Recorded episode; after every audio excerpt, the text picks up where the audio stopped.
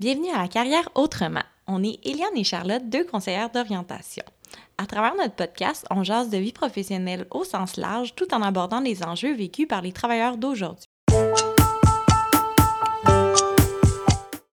Bonjour! Euh, aujourd'hui, on est euh, super excités parce qu'on utilise euh, nos nouveaux micros. Je ne sais pas si vous entendez la différence au niveau du son, mais nous, ça nous rend bien joyeuses. Très heureuse. Très heureuse de faire ça. Puis, en plus, c'est aussi la première fois qu'on enregistre un podcast juste toutes les deux. Donc, aujourd'hui, on n'a pas d'invité, mais on profite de l'occasion pour parler avec vous de c'est quoi, en fait, l'orientation professionnelle? Parce qu'on a réalisé que c'était une question qui nous était souvent posée. Mm-hmm. Euh, donc, on va passer euh, ce sujet-là plus en détail, plus en revue ensemble aujourd'hui. Donc, pour cet épisode, on a fait des blocs, en fait, de sujets qu'on trouvait pertinents d'aborder avec vous. À commencer par les motifs de consultation. Donc, qu'est-ce qui fait qu'on est amené à consulter un conseiller d'orientation? Une métaphore que j'aime bien utiliser, c'est quand tu as mal à ta carrière. Hein, au même titre que quand on a mal à sa hanche, on va peut-être aller rencontrer un orthopédiste. Euh, mais quand on a mal à notre carrière, c'est le conseil d'orientation qu'on va rencontrer. Pour vous donner des exemples de motifs de consultation, pour vous dire à quel point ça peut être varié. Euh, donc, c'est sûr qu'on a tout le temps des gens qui viennent nous rencontrer pour un premier choix professionnel. Donc, souvent, c'est des jeunes adultes. Mais on a aussi des gens qui souhaitent se réorienter. Donc, des gens qui sont en emploi, par exemple, depuis 10 ans dans quelque chose. Ça leur plaît plus pour plein de raisons. Ils veulent se réorienter, ils veulent faire une démarche. On a aussi des gens qui sont encore bien dans leur emploi, sauf qu'ils ont des nouvelles contraintes de vie qui font en sorte que leur domaine ne fonctionne plus. Donc, à ce moment-là, on fait une démarche pour évaluer c'est quoi les autres options professionnelles qui permettront de répondre aux nouvelles réalités de la personne. On a aussi des gens qui sont encore bien dans leur domaine, mais qui n'aiment plus leur milieu d'emploi. Donc, leur milieu d'emploi ne leur correspond plus. Euh, pour cette raison, ben, ils veulent faire un changement d'emploi. Donc, comme conseil d'orientation, nous, on est en mesure de les aider à faire de la recherche d'emploi, puis aussi de se repencher sur c'est quoi l'objectif professionnel qui est visé. On pourrait aussi accompagner quelqu'un qui est dans un processus de retraite, qui veut savoir un petit peu euh, quel est le sens qu'il veut donner à sa vie suite à cette euh, grande étape de carrière qui se termine. Donc, c'est de vous dire à quel point euh, la carrière, c'est tout au long d'une vie. Donc, tout au long d'une vie, on peut avoir besoin de rencontrer un conseiller d'orientation on pourrait plonger aussi dans un sujet quand même assez croustillant, puis que des fois, les gens euh, se posent des questions de ça ressemble à quoi un processus d'orientation. Donc, c'est quoi les grandes lignes d'un processus? Charlotte, si tu veux. Euh, ben oui. Oui, en fait, on s'est dit qu'on allait vous définir ça, euh, les grandes lignes d'un processus d'orientation, parce qu'on se rend compte que c'est souvent abstrait, c'est souvent flou. Fait qu'avant de s'engager dans cette démarche-là, des fois, ben, ça peut être aidant de savoir un petit peu comment ça va se passer. Fait que c'est sûr qu'il euh, y a beaucoup de variabilité sur comment un processus d'orientation va se dérouler parce que euh, une des stratégies et habiletés d'un conseiller d'orientation, c'est de s'adapter aux besoins puis à la réalité d'un client. Mais c'est sûr que, donc, je vais vous présenter un peu c'est quoi les grandes lignes habituelles, mais euh, sachez qu'il n'y a pas de recette préconçue d'une démarche d'orientation. Chaque démarche se déroule d'une façon différente. Habituellement, le processus d'orientation commence avec une euh, première rencontre qu'on va appeler un peu une rencontre euh, d'évaluation, d'exploration. C'est un peu apprendre à se connaître, apprendre à connaître les approches du conseiller que vous rencontrez. Euh, donc, c'est vraiment pour savoir si justement il y a un fit, on pourrait dire, entre ce qui est offert par le conseiller et euh, le besoin du client. Donc, dans cette première rencontre-là, c'est important, si vous, si vous, vous allez vers ce type de service-là, de mentionner, ben, c'est quoi vos besoins, c'est quoi vos attentes? Euh, puis ça serait quoi aussi un peu vos, peut-être même vos craintes potentielles par rapport au processus d'orientation? Parce que c'est à partir de là que vous allez pouvoir euh, co-construire, vous et le conseiller, ben, votre stratégie pour les prochaines rencontres. Ne faut pas être trop surpris aussi que lors d'une première rencontre avec un conseiller d'orientation, il y ait beaucoup de questions qui soient posées parce que justement, euh, votre conseiller est en train d'évaluer la situation pour savoir parmi tous euh, les outils qu'il a, parmi toutes les stratégies qu'il peut utiliser, laquelle euh, serait selon lui ou lesquelles seraient selon lui bénéfiques pour vous. Oui, tout à fait. Puis aussi, en fait, c'est de dire qu'il y a plusieurs éléments dans votre vie qui ont un effet sur votre carrière, euh, que ça soit, par exemple, euh, des, des, problèmes de santé physique, de santé psychologique, euh, par exemple, de la consommation, des expériences passées qui ont pu amener une, une certaine inquiétudes et tout ça. Donc, c'est sûr que c'est des questions que le conseil d'orientation va poser pour, pour s'assurer, dans le fond, qu'on prend soin de ces éléments-là aussi à travers la démarche également. Oui, c'est comme un tour d'horizon de tout ce qui pourrait influencer votre situation. Parce que si votre situation était si simple et euh, peu complexe, ben vous ne seriez pas en train d'aller chercher justement l'accompagnement auprès d'un conseiller d'orientation. Sinon, vous l'auriez déjà probablement trouvé euh, vous-même vos solutions. Donc, c'est pour ça qu'il y a une approche un peu globale en première rencontre. Euh, la première rencontre, c'est aussi l'occasion de justement euh, euh, poser vos questions sur les méthodes qui vont être euh, employées, puis de vous faire votre propre décision sur si vous voulez commencer ou continuer ce processus-là. Ensuite, traditionnellement, ben, on va passer dans une phase dans les rencontres qui vont suivre. Là, je dis les rencontres parce que c'est ça, il n'y a pas de nombre nécessairement de rencontres ultimes en orientation. des fois, les gens vont faire une, deux rencontres, ça va être suffisant, mais des fois, il y en a d'autres qui vont aller jusqu'à, je sais pas, 10, 12 rencontres. Je donne ces chiffres-là, mais c'est à titre indicatif pour dire que c'est vraiment euh, adaptable. Donc, ce que j'allais dire, c'est que la, la, première phase, c'est une phase qu'on va dire un peu de rétrospective. Euh, euh, on utilise des fois aussi euh, une image qui est celle d'un mouvement de service au tennis. Donc, pour bien faire son, son, service au tennis, on a besoin d'amener la raquette vers l'arrière pour ensuite mieux viser. Bien, c'est un peu comme ça dans le processus d'orientation. Donc, la première phase, c'est la phase où vous amenez votre raquette en arrière, où vous pensez à vos expériences passées, où il y a un bilan de vos expériences euh, scolaires, professionnelles et personnelles qui vont être faits, mais surtout dans une optique d'en dégager des éléments, euh, des caractéristiques de votre personne qui sont importants dans votre futur choix professionnel, dans vos futures euh, prises de décision. Fait qu'il va y avoir des activités, des, des, discussions qui vont vous permettre de dégager, ben c'est quoi vos valeurs, c'est quoi vos intérêts, c'est quoi vos forces, vos aptitudes, c'est quoi vos tendances naturelles, vos traits de personnalité? Puis, euh, à travers tout ça, ben, euh, il va y avoir des outils justement que les conseillers d'orientation vont utiliser pour alimenter vos réflexions, pour vous aider à aller un petit peu plus loin que ce qui est comme euh, naturel de dire quand on vous demande de vous décrire, d'aller chercher un petit peu plus en profondeur. Oui, puis quelque chose qui est pertinent aussi de savoir, c'est que, tu sais, quand on prend le moment de faire une rétrospective dans le passé, on se rend compte qu'il y a quand même des thèmes qui ont tendance à, revenir souvent chez chaque personne.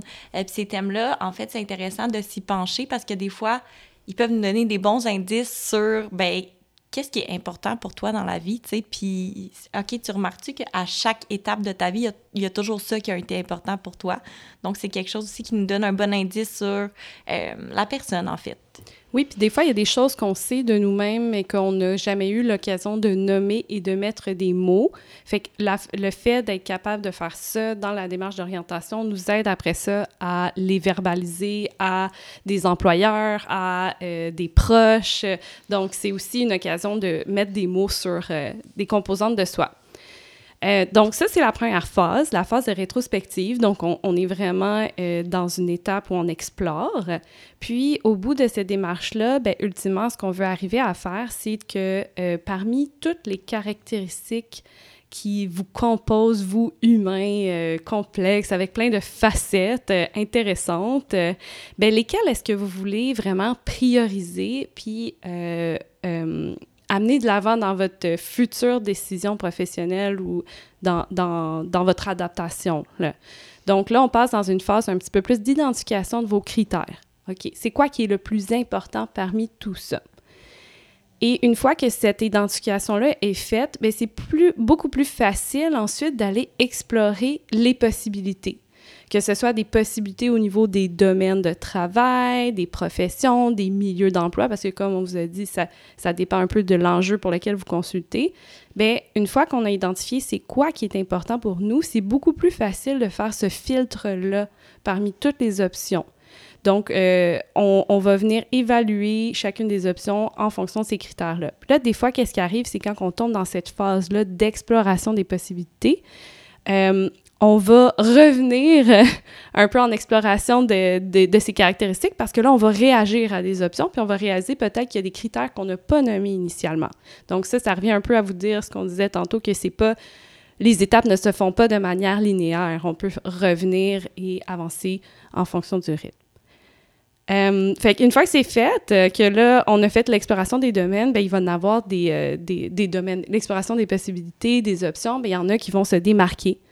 Et parmi celles qui vont se démarquer, vous allez être amené à justement euh, vous positionner et faire des choix. Et là, le conseiller peut vous aider dans cette réflexion-là. Une fois que vos choix sont faits, le conseiller peut aussi vous aider à établir un plan d'action. Parce qu'une fois que c'est choisi, ben là, c'est comment est-ce que concrètement, dans la réalité, je fais pour atteindre mon nouvel objectif? Et là, ça peut je vous donne des exemples d'actions, ça peut être de comment est-ce que je fais pour m'inscrire dans tel programme, comment est-ce que je fais pour rechercher un emploi dans tel domaine. Donc là, on est beaucoup plus dans le concret, dans l'action. Tout à fait. Donc, on voit un peu le processus que ça peut prendre comme forme. Donc, théoriquement, c'est à quoi ça peut ressembler. Ensuite, ben, si on, on, on, prend le temps un petit peu de se demander à quoi s'attendre dans ce genre de processus-là, peut-être émotionnellement, psychologiquement, dans notre, dans notre psyché, qu'est-ce que ça peut nous faire vivre, bien, c'est pas toujours confortable. Puis ça, c'est un enjeu quand même important. Comme être humain, on n'est pas confortable dans le changement. Euh, donc, pour qu'on ait envie de changer quelque chose versus rester dans une position de statu quo, on a besoin euh, d'avoir quelque chose, en tout cas, qui est attirant dans ce changement-là. Donc, il faut que la situation qui est visée soit meilleure que la situation actuelle. Donc, ça, c'est quelque chose euh, qui est important de nommer, dans le fond, au niveau du confort pendant la démarche, bien, c'est pas toujours confortable. Aussi, c'est que c'est pas toujours confortable de visiter des aspects de soi. Mmh. Mmh. Euh, fait que c'est sûr que euh, des fois, ça peut amener plus... Des fois, il y a des... c'est ça, moi, je remarque qu'il y a des gens, c'est comme au début, dans la phase d'exploration de soi, ils, ils, finissent la rencontre puis ils ont l'impression d'être un petit peu plus mêlés que mm -hmm. euh, qu'est-ce qui, qui, était en arrivant parce que là, il y a comme plein de portes d'ouvertes. Ouais. Puis ça, ça peut amener effectivement de l'inconfort. Oui, ben oui, tellement. Puis effectivement, puis justement, ce qui amène un peu à une décision, moi, des fois, je compare ça à un entonnoir, tu sais, pour être sûr qu'on a fait le tour d'horizon, qu'on a fait le tour de ce qui était possible ben il faut qu'on faut qu'on ratisse large, il faut qu'on soit dans le top de l'entonnoir, puis à un moment donné, ça finit par s'écouler. Euh, mais pendant le moment où on est dans l'entonnoir encore, ben c'est difficile parce que ben on est vraiment dans l'indécision. Puis ça, c'est reconnu qu'avant de prendre une décision, il y a toujours une phase d'indécision. Puis il y a des personnes pour qui c'est difficile de se dire que pour prendre une décision, ça veut dire qu'ils ferment la porte à autre chose. Donc, des fois, euh, il y a quelque chose aussi d'inconfortable là-dedans de dire Ah, j'étais peut-être pas prête à fermer la porte à ça, mais là, j'ai pas le choix. Si je veux prendre une décision, il faut que je choisisse quelque chose. Euh, c'est important de savoir que ce qu'on peut travailler, ben c'est ce qu'on nomme. Fait nommer des choses, ça non plus, c'est pas toujours confortable, euh, mais ultimement, c'est ce qui permet d'avoir une décision qui est la plus alignée avec ce qu'on est comme personne. Puis c'est un petit peu le souhait qu'on a euh, comme conseiller d'orientation quand on accompagne nos clients, c'est de dire, ben, est-ce que tu sens que ta décision fait du sens avec qui tu es? Ça prend du courage de se questionner sur, euh, sur ses choix professionnels. Euh, on sait que ça l'amène à revisiter beaucoup de choses, euh, des événements de notre vie, à se questionner parfois sur des échecs qu'on a vécus, des réussites et tout ça. Donc, euh, on est conscient de ça comme conseiller d'orientation quand on reçoit un client. puis je pense que c'est pour ça que plusieurs ont, c'est vraiment comme l'approche de l'empathie, de dire euh, on, on, est vraiment dans l'accueil tout à fait là, complet. Donc, euh, oui, puis voilà. Euh, aussi, ce qu'on remarque aussi, c'est que des fois, il y a certaines personnes qui vont décider de faire un bout de chemin avec un conseiller d'orientation. Puis après ça, vont peut-être avoir besoin d'une pause, puis d'y revenir plus tard aussi. Puis ça, c'est... Euh, ça se fait aussi dans un processus d'orientation. Donc, pour les gens qui sont un peu incertains de vouloir s'engager dans cette démarche-là, ben sachez que vous pouvez toujours vous retirer. C'est votre... Mm-hmm.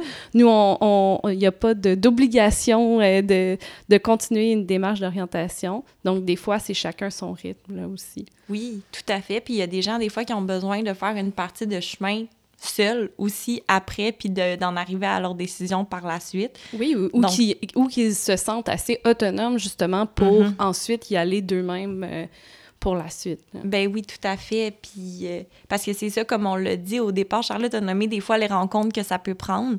Euh, c'est sûr que faire une démarche complète, tu sais, quand vous entendiez Charlotte nommer le processus, ça se fait pas en une heure, tu sais. Puis, euh, des fois, c'est une surprise pour les gens de se dire comme, OK, après une heure, tu sais, on saura pas vraiment c'est quoi mon... Euh, mon, euh, mon métier futur, ma profession et tout ça. mais ben non, parce que ça prend du temps, tu sais, on a besoin d'apprendre à vous connaître et tout ça. Donc, c'est quelque chose aussi, je pense, qui est important de préciser des fois parce que je pense qu'il peut arriver qu'il y a des fausses croyances sur le temps que ça prend. il y a toujours, toujours des variances selon chaque personne. Puis, tu sais, quelqu'un qui arrive puis qui a deux rencontres à faire, qui, dit moi je peux pas être là plus que deux rencontres, ben on va toujours essayer de donner le meilleur qu'on peut pendant ces rencontres-là. Euh, mais la réalité, c'est qu'on sait pas combien de temps ça peut prendre parce qu'il y a des tournures euh, qui peuvent se prendre au fur et à mesure. Tu ça arrive que des fois, il y a quelque chose qui a été choisi, puis là, oups, en cours d'un processus, il se passe quelque chose, puis ça vient modifier complètement euh, la donne. Fait qu'on repart pas du début, mais on repart d'un petit peu plus haut là, dans notre processus. Donc, euh, c'est ça, c'est quelque chose qu'on trouve euh, important aussi de nommer, c'est que ça prend du temps. Puis, euh, aussi, en fait, nous, comme conseillers d'orientation,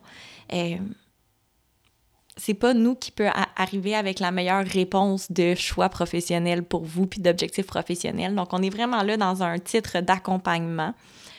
Puis moi, c'est ça que je dis des fois à, mes clients parce que souvent, euh, j'entends souvent des OK, mais tu vas pas me dire euh, c'est quoi que je vais faire plus tard. Puis à chaque fois, je me dis non, ça serait le fun. Hein? Je sais que ça serait le fun que ça soit ça la réponse, tu sais. Euh, mais la réalité, c'est que, par exemple, vous qui avez 30 ans, bien, ça fait 30 ans que vous vous connaissez, que vous vous regardez aller. Puis moi, je vous ai peut-être rencontré quatre fois, je vous ai vu quatre heures. Donc, tu sais, entre nous deux, moi, je pense que c'est vous qui êtes 30 ans, qui vous connaissez le mieux, qui peut faire la réponse la plus euh, adaptée. Euh, moi, je suis là, par contre, je suis une personne neutre dans votre vie qui est là pour vous faire voir tous les côtés de la médaille, puis s'assurer que, au final, la décision qui a, été prise, ben, elle est réfléchie, elle est encadrée, puis ben, elle vous correspond parce qu'on a pris le temps de voir qu'est-ce qui vous correspond réellement. Bon, mettons que ton rêve depuis toujours, c'est de devenir, euh, je sais pas, pompier. Puis là, tu puis là, tu te poses des questions, puis tu es comme, est-ce que c'est vraiment ça que je veux faire ou c'est parce que j'ai toujours pensé que c'était ça que je voulais faire? Ben, tu peux aller voir un conseiller d'orientation pour valider ton choix professionnel. Ça, ça fait partie d'un service qu'on peut offrir. Puis, ce qu'il va avoir de différent entre le avant tes rencontres puis le après, c'est que après tu vas savoir réellement pourquoi tu as fait cette décision-là. Donc, il n'est pas juste basé sur un feeling de j'ai toujours voulu ça, fait que je vais faire ça. Il est basé sur ben, de l'accompagnement concret. On a pris le temps de nommer les choses. Mm-hmm. Euh, donc, ça, c'est quelque chose, je sais, qui est souvent rassurant pour certaines personnes. Euh, avant de se lancer, par exemple, dans des études, d'avoir pris le temps de valider avec un conseil d'orientation hey, c'est-tu fait pour moi? Oui, je trouve que c'est un très bon exemple. Euh, puis ça me fait penser aussi au fait que des fois, les clients que je rencontre ont fait des grandes démarches d'analyse. Ils ont fait beaucoup hmm. d'introspection, ils ont fait beaucoup de recherches. Ils en sont arrivés à une conclusion. Puis cette conclusion-là, elle est parfois éclairée et réfléchie et encadrée et tout, hmm. mais n'ont pas nécessairement confiance en leur méthode d'analyse, donc vont se demander si justement il aurait dû aller plus loin. Puis en faisant la démarche d'orientation, ben ça, ça leur fait réaliser que au contraire, non, OK, oui, ce que j'avais réfléchi, c'était vraiment appuyé. Fait que même si la démarche n'amène pas quelque chose de nouveau, ça fait simplement un sentiment de validation de OK, oui, tu sais, j'ai pris le temps de la, réfléchir. Oui, tellement. Ben oui, tout à fait. Puis euh, Mm-hmm. Ben, euh, Peut-être qu'on pourrait passer à. Je sais pas. Euh... Oui. Oui. ah, oui, c'est ça. Ben, un élément que je trouvais important de nommer, c'est que. Sais, la décision finale que chaque personne va prendre appartient au client. Puis moi, jamais dans ma pratique, je souhaiterais dire à quelqu'un non, c'est pas un bon choix que tu fais, tu sais, ça va pas, ça va pas te rendre heureux. Parce qu'au final, j'en ai aucune idée. Tu sais, c'est comme la personne qui le sait le plus, c'est la personne qui prend la décision, tu sais. Donc, c'est important de savoir que, tu sais, comme on a dit tantôt, c'est pas nous qui va finir par vous dire quoi faire. Nous, on est vraiment là en encadrement. On est une personne neutre, comme j'avais dit tout à l'heure. Fait que supposons là, que vous êtes dans le coin d'une pièce, là, puis vous, vous regardez la jonction de deux murs. Là. Mais ben, moi, versus vous, comme conseillère d'orientation, je suis à l'entrée de la pièce. J'ai du recul, tu sais. Je suis capable de voir la situation dans son ensemble. Oui, puis euh, ça, on pourrait transitionner un peu vers euh, nos outils de, de travail parce que ce que je me rends compte aussi, c'est que c'est ça que tantôt, quand je disais que c'est abstrait pour les gens, c'est quoi une démarche d'orientation? Ben, c'est mm-hmm. comme. C'est quoi concrètement qu'on va faire, tu sais, dans les rencontres? Ouais. Euh, fait qu'on vous a sorti quelques exemples euh, d'éléments qui peuvent être utilisés euh, dans les processus. Mais mm-hmm. c'est sûr qu'encore là, il, existe plein d'autres formes, puis tous les conseillers ont des, comme des, des manières de travailler chouchou, un peu, mm-hmm. on dirait. Fait que, ben, ce qu'il faut savoir, c'est que un des outils principaux des conseillers d'orientation, c'est le counseling. Donc, euh, nous, euh, ben, Eliane et moi, on est euh, formés en counseling de carrière. dans le fond, ce que c'est le counseling, c'est que c'est une forme d'aide psychologique qu'on pourrait qualifier aussi d'accompagnement. Puis, ça implique beaucoup de discussions. Fait que souvent, tu sais, on ne va pas nécessairement utiliser des outils en tant que tels. Des fois, pour les gens, simplement par la discussion, puis des interventions au cours de la discussion, ben, on va arriver à favoriser des, prises de conscience. Mais euh, aussi, on a d'autres outils. Vous avez sûrement déjà entendu parler dans votre vie des fameux tests d'orientation. Peut-être que vous en avez déjà, euh, déjà utilisé. Hein? Euh, peut-être dans votre parcours scolaire, des tests d'orientation. C'est quand même assez connu. Fait que c'est pas c'est pas euh, tous les conseillers d'orientation qui vont en utiliser de manière systématique. Non. Euh, je vous dirais que moi, personnellement, j'en utilise peu. Toi, Eliane? Euh, moi, j'ai tendance à en utiliser dans les débuts de rencontres, dans le début de processus un peu. surtout pour quand, quand c'est des, des, des, gens qui ont des besoins de connaissance de soi. parce que les tests psychométriques que je vais privilégier, c'est beaucoup des tests qui vont nous donner des, euh, des indices sur les intérêts, les valeurs de la personne, euh, son fonctionnement comme personnalité. Donc, c'est pas des tests qui amènent à des, des professions précises à la fin. Ouais. Puis ce qu'il faut savoir sur les tests psychométriques, c'est que euh, il, y y a, des manières de différencier les tests. Puis il y a beaucoup de tests qui sont fortement appuyés scientifiquement. Donc, euh, ça peut être intéressant pour vous de questionner un peu euh, votre conseiller d'orientation sur le choix de pourquoi il utilise des tests, lesquels il utilise euh, dans vos premières rencontres, si jamais c'est le cas. fait que, bien que c'est pertinent que les tests soient appuyés scientifiquement, ben ça reste qu'il faut savoir que même s'ils sont scientifiquement approuvés, les tests, c'est pas des boules de cristal. Il n'y aura mhm. pas un test qui va vous euh, donner la réponse à la question que vous cherchez, sinon vous pourriez juste utiliser, comment ça s'appelle, les affaires que tu fais juste shaker une boule, là, puis ça dit oui, non, peut-être. oui. Eh, je sais pas le nom, mais je suis certaine qu'il y a quelqu'un qui va connaître ce nom parmi nos auditeurs. C'est ça. Mais oui, carrément. Oui, fait que dans le fond, le but des, des tests euh, psychométriques, en tout cas, comment nous, on en a déjà parlé, là, mm-hmm. Eliane et moi, comment on les utilise, c'est surtout des appuis à la réflexion. Fait que c'est de voir comment vous vous positionnez par rapport aux résultats euh, du test psychométrique. Donc, il n'y a pas un test qui va vous dire, ah, vous êtes comme ça, vous êtes comme ça. C'est plus vous allez lire euh, les résultats du test, vous allez les interpréter avec votre conseiller, puis euh, faire des liens avec votre vécu, puis ça va favoriser encore une fois la discussion. Donc, la discussion va favoriser ensuite des prises de conscience par rapport à vous-même. Ben oui, puis des fois, les gens, ça peut arriver qu'on leur présente un résultat de test, puis ils sont comme ah, Je me reconnais pas. Non, on dirait pas que c'est moi, tu sais. Puis moi, qu'est-ce que je trouve intéressant, c'est d'aller comme chercher mon test, là, puis là, je vais voir, OK, ben tu vois, ils t'ont mis dans cette catégorie-là parce qu'à telle, telle, telle réponse de question, t'as mis ça, tu sais. Mm-hmm. Euh, fait que pourquoi t'as mis cette réponse-là, finalement? Puis là, tu sais, des fois, ça permet tellement de débroussailler, euh, mais une chose que j'ai comme idée, c'est que le, test n'a pas raison plus que toi. En fait, là, comme client, c'est toi qui as raison au-delà du test. Mais c'est intéressant des fois de savoir, ah, mais pourquoi ça a sorti de même d'abord? pour quelle raison ça s'est ressorti alors que toi, tu t'identifies pas du tout à ça? Mm-hmm. Puis si on revient à notre... Euh, un, un, des points qu'on disait tantôt aussi, c'est que le processus d'orientation aide à mettre des mots sur des euh, facettes de soi. Mhm. Puis les tests ont justement tout un vocabulaire euh, très spécifique pour nommer des caractéristiques personnelles. Fait que ça, souvent, ça vient aider là, cette, euh, cet aspect-là qu'on vient chercher en orientation. Oui, exactement. Fait qu'en dehors des, des, tests psychométriques, tests d'orientation, on utilise aussi souvent des activités de réflexion Euh, puis là, les activités de réflexion, ça peut prendre plusieurs formes en fonction un peu de, vous, ce que vous aimez faire, puis aussi en fonction de, du style du conseiller euh, que vous avez. Fait que on a sorti un exemple qu'on s'est dit qui pourrait peut-être vous aider à voir plus concrètement c'est quoi.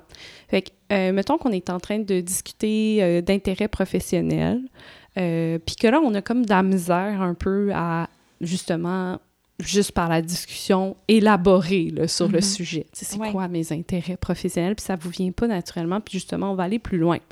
Mais il y a certains conseillers qui vont euh, avoir tendance à utiliser peut-être des listes. Hein, des listes d'intérêts, puis là, en regardant la liste, bien, ça, ça, ça, vous, ça vous expose à, à des idées, puis encore une fois, vous vous positionnez par rapport à ça. Euh, il y a d'autres conseillers qui, comme, ben c'est ça, moi par exemple, j'ai tendance à utiliser beaucoup des cartons. Euh, puis sur ces cartons-là, euh, ben, ça peut être écrit justement des intérêts ou des, des, types de tâches.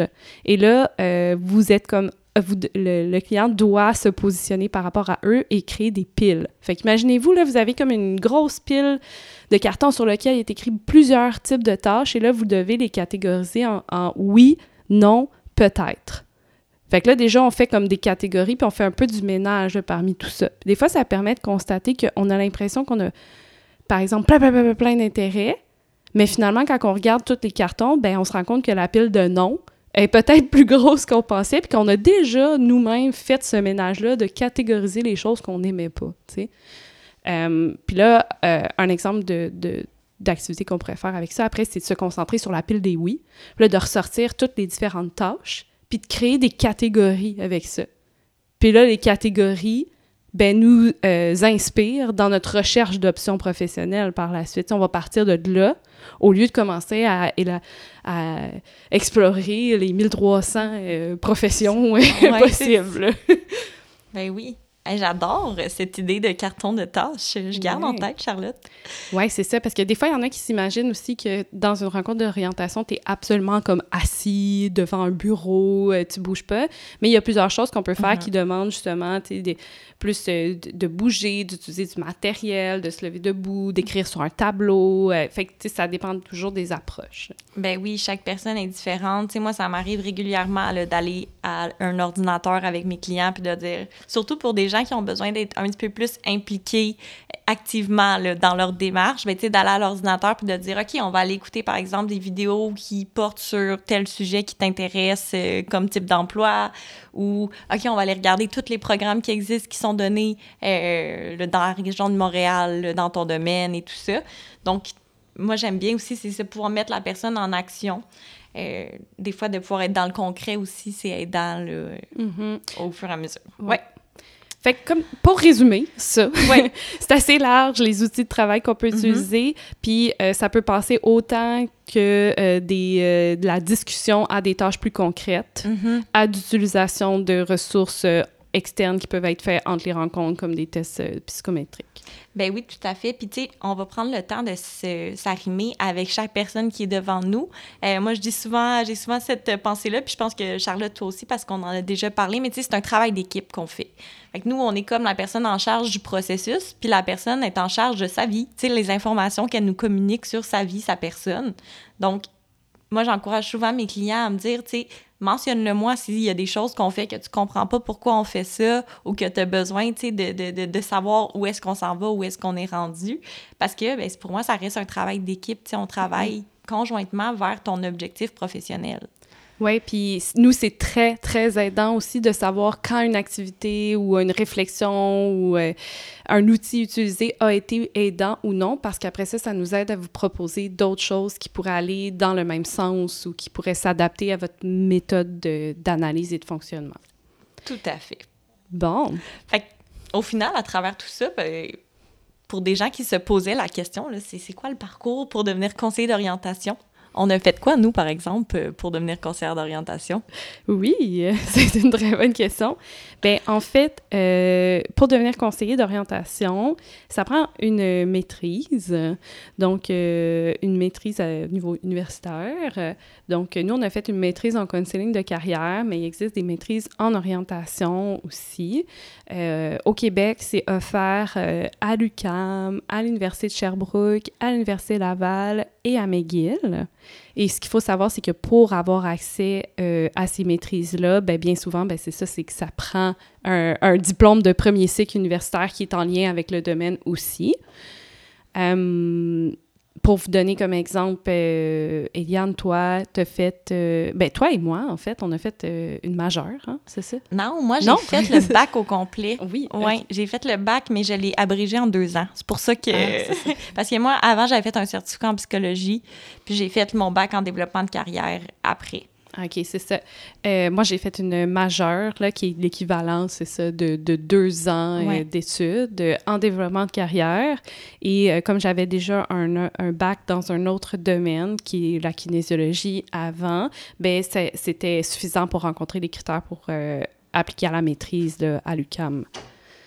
Puis ensuite, ben là, c'est pas tout d'avoir la maîtrise parce que il faut aussi être membre de l'Ordre des conseillers et conseillères d'orientation du Québec.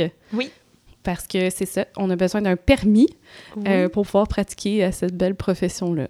C'est ça, fait qu'on on fait partie d'un ordre comme conseiller d'orientation. Ça veut dire qu'on répond à des exigences puis qu'on peut être soumis à des inspections euh, spontanées.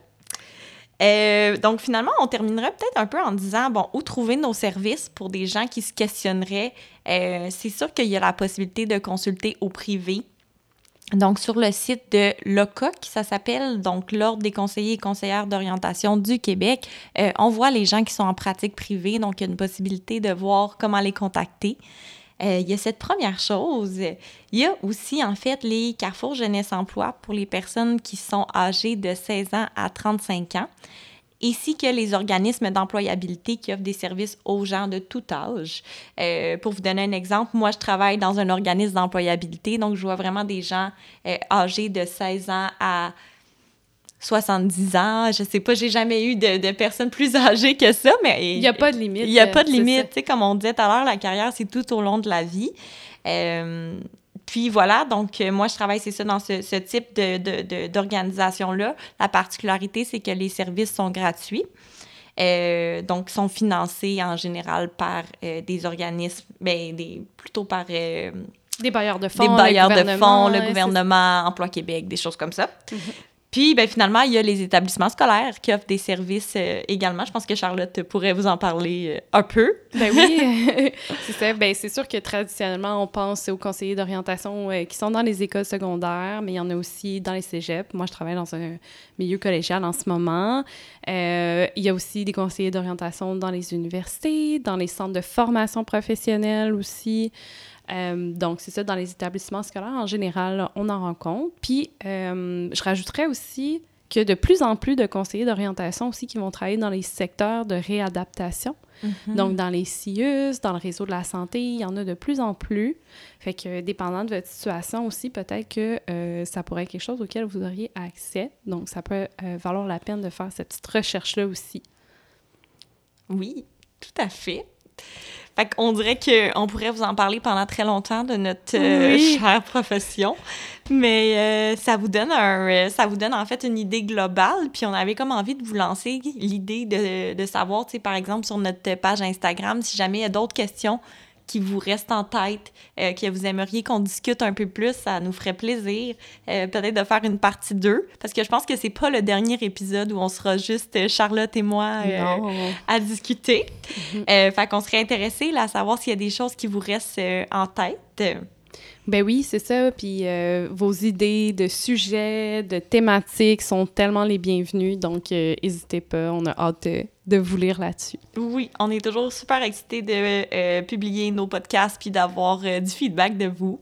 Puis là, c'est ça, c'était particulièrement excitant avec nos nouveaux micros. Oui! fait qu'on espère que ça a eu un impact positif sur notre son. Puis, ben, on vous souhaite une belle journée. Belle journée. Bye. Bye.